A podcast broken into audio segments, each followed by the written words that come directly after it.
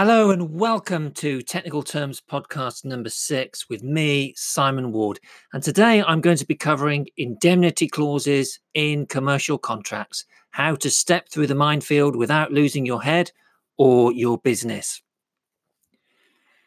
Now, few terms in a commercial contract are negotiated with such intensity as indemnity clauses, and rightly so. Providing an indemnity which increases your risk from acceptable to roughly the size of the Northern Hemisphere, is a mistake that you are likely to make only once. Hopefully, your bank account and your business will survive. Now, an indemnity is a promise to pay for any loss or damage that is incurred by another person where an agreed event occurs. For example, it's very common for software contracts to state that the supplier will indemnify the customer if the software infringes the intellectual property rights of a third party. These are usually considered fair and reasonable, as it would be unfair for the customer to be forced to pay damages if it turned out that the software code was uh, or contained aspects that were copied unlawfully. It's for the supplier to do their homework. In most cases, the supplier will provide a warranty that the software is free from copied code, and then an indemnity clause will state that if the warranty is breached, damages will be payable by the supplier to compensate the customer for all of their losses. Well, that's all well and good, but often indemnities simply don't work like that. For example, by agreeing to indemnify one party, you will or you may find yourself responsible for the actions of a third party over which you have no control. To make things even worse, there's no obligation on the party you're indemnifying to mitigate their losses. In other words, they don't have to take steps to reduce the impact of whatever they're claiming for. So they can sit back while their losses accrue. That's passive income for you.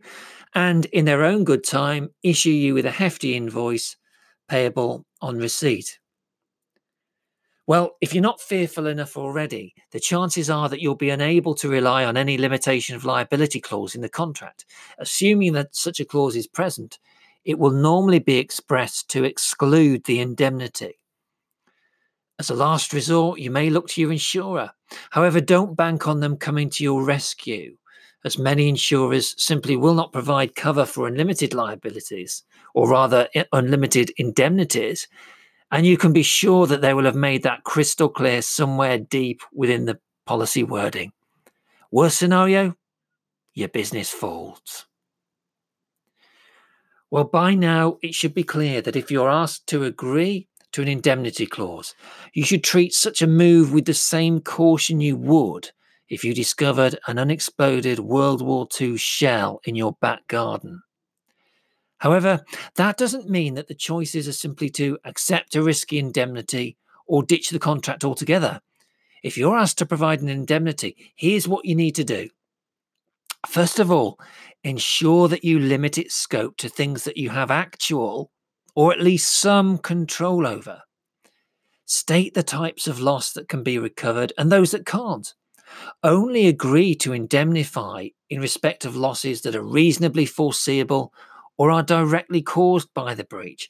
Now, this will require careful negotiation with the other side and very precise drafting. Very importantly, include a duty on the other side to use their best endeavours to mitigate their losses. If possible, set out the steps that you need them to take.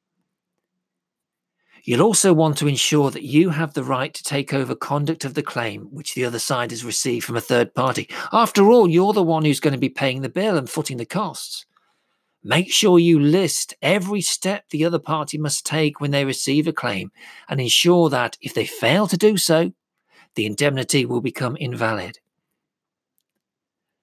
Perhaps most importantly of all, impose a cap on the level of damages recoverable under the indemnity and a time scale for claiming. Then, before signing the contract, contact your insurance broker to arrange the necessary cover. That will enable you to sleep at night. Well, accurate drafting is as vital as robust negotiation when it comes to indemnity clauses. So much can go wrong. For the indemnifying party, the dangers of sign, signing up to paying out unlimited sums in respect of matters over which you have no control are very real.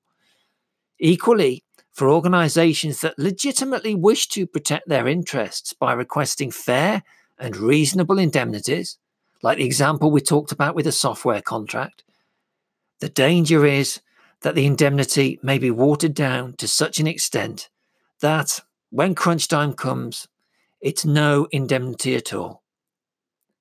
Best advice is to obtain professional advice from someone who deals with negotiating commercial contracts and indemnities on a regular basis. Now, I hope this has been helpful to you. And if you'd like to discuss anything that I've raised in this podcast, please do feel free to contact me, Simon Ward, at simon at technical terms.co.uk. I've endeavoured to state the law accurately, but please note that this does not constitute formal legal advice. You should always take advice on commercial contracts from a lawyer or other professionally qualified advisor.